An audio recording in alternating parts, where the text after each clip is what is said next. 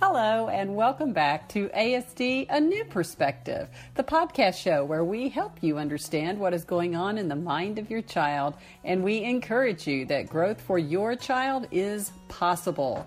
And thanks for joining us for our new series, Why Does My Child Need Dynamic Intelligence? As I visited with Dr. Gutstein, I told him that I want my child to be treated as an individual.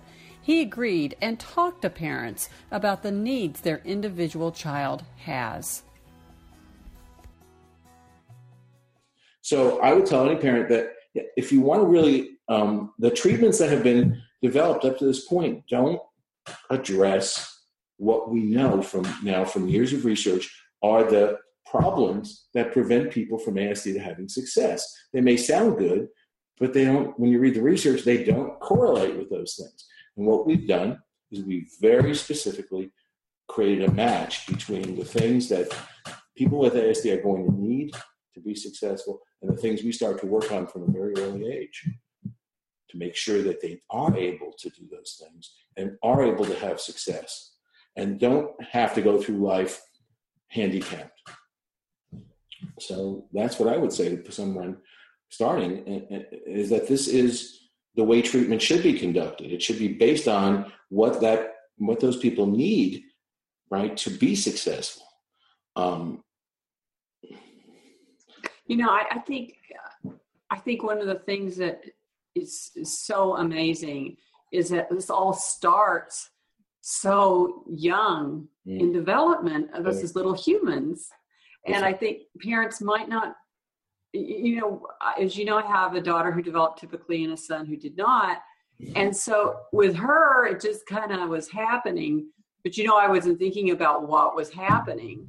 And and I think that's part of the reason it's hard it's hard to realize all that that you just talked about started in her almost oh, from yeah. the beginning. If I look at my two year old grandson, he's already doing self, he's self communicating, he's self regulating, he's planning, he's considering goals He's, um, you know, making starting to make decisions. He's already starting to do these things at a rudimentary level. Um, he's using his imagination effectively. And so, you know, the, the research shows you have to start as early as possible in these things. These are not later things you do. And when you miss out on them earlier, it's you, you have to then you have to do them later and it just more and more things and then you have to undo a lot of things as well.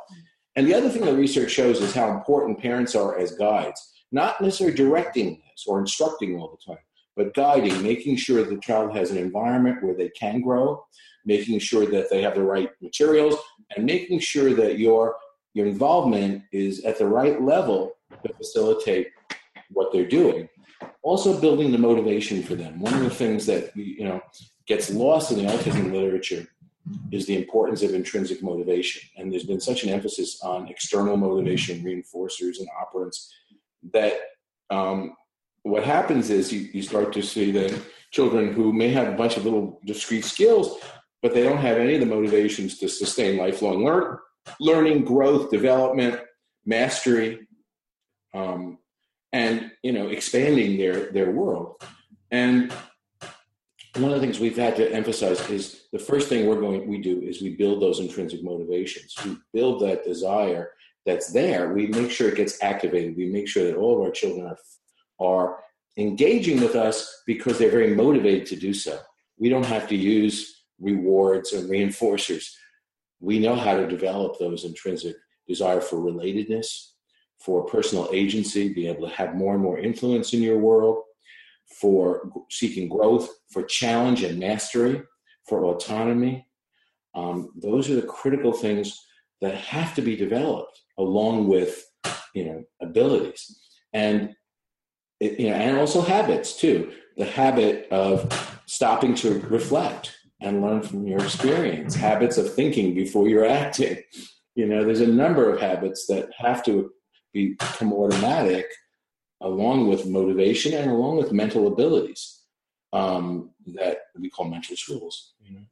And it starts early. You're absolutely right. Uh, the earlier we can, and, and, our program is nice because it is based on um, that individuals, we can assess each individual's readiness and build from there. Whatever the next step is for that person, we start with very basic foundations if needed, and we can go all the way up to very complex uh, functioning. Mm-hmm. So when a new person, when a new child comes in, new family comes in, we can assess and determine where we need to begin. And what that means too is that we can provide this service, we can provide dynamic intelligence program for children with a variety of issues or with no diagnosis at all uh, for enrichment. Um, it you know it's not just for children with autism, although they were the inspiration for this. What we have found is that you know these abilities aren't taught to any children; they're just expected to have them, and many children who don't have autism aren't very good at some of these either, and it, and it hurts them, it handicaps them in their life, and so if you're a parent who wants to give them, give your child the best head start, the best preparation for success, I think this program can have a lot of benefit for you to teach you how to do what we call mindful guide. I think it's um, hard when parents are getting these diagnoses at two and three years old because they become very vulnerable to a quick fix mm. Mm. because of the fear of the future. And I think sometimes what they're seeing kind of on the outside of their child is not what's what they're not doing right. There's not really what's important. In other words, they're seeing their children might not be speaking yet or something like that. Yeah, and, and the point problem is with the people who offer those things, they're they're they're not um, they're underestimating these children. Um, most of these children are going to speak anyway. Um, almost all of them will. And so it looks like you're a miracle worker when your quote unquote therapy leads to them speaking. Um, and they, they're not even offering these higher level abilities or the foundations for them because it's on some level they don't believe they can have them or they can do them. So they're sort of selling it very low and, and they're training parents without even knowing it to accept very little for their children.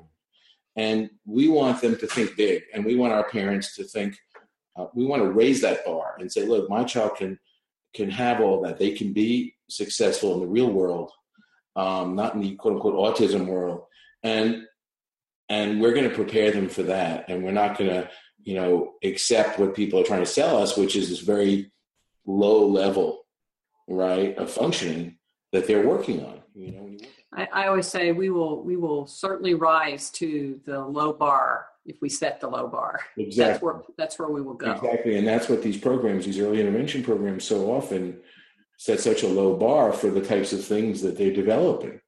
The other thing they do is they don't look at the developmental readiness of each child and say, what is the next step for this particular child? They, there's a very programmatic, everybody gets the same thing, whether they need it or not, whether they're ready for it or not.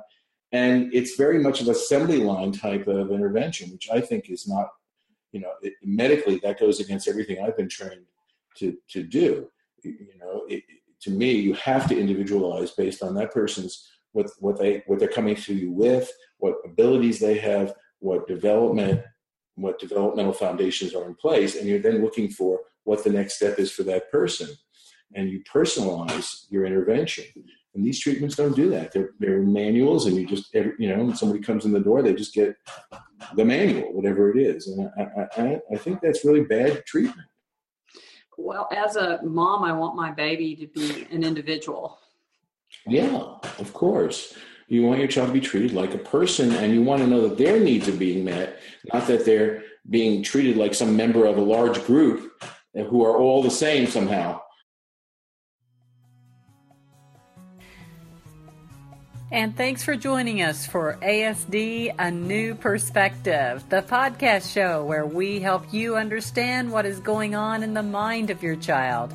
And we encourage you that growth for your child is possible. I'm Kat Lee. See you next time.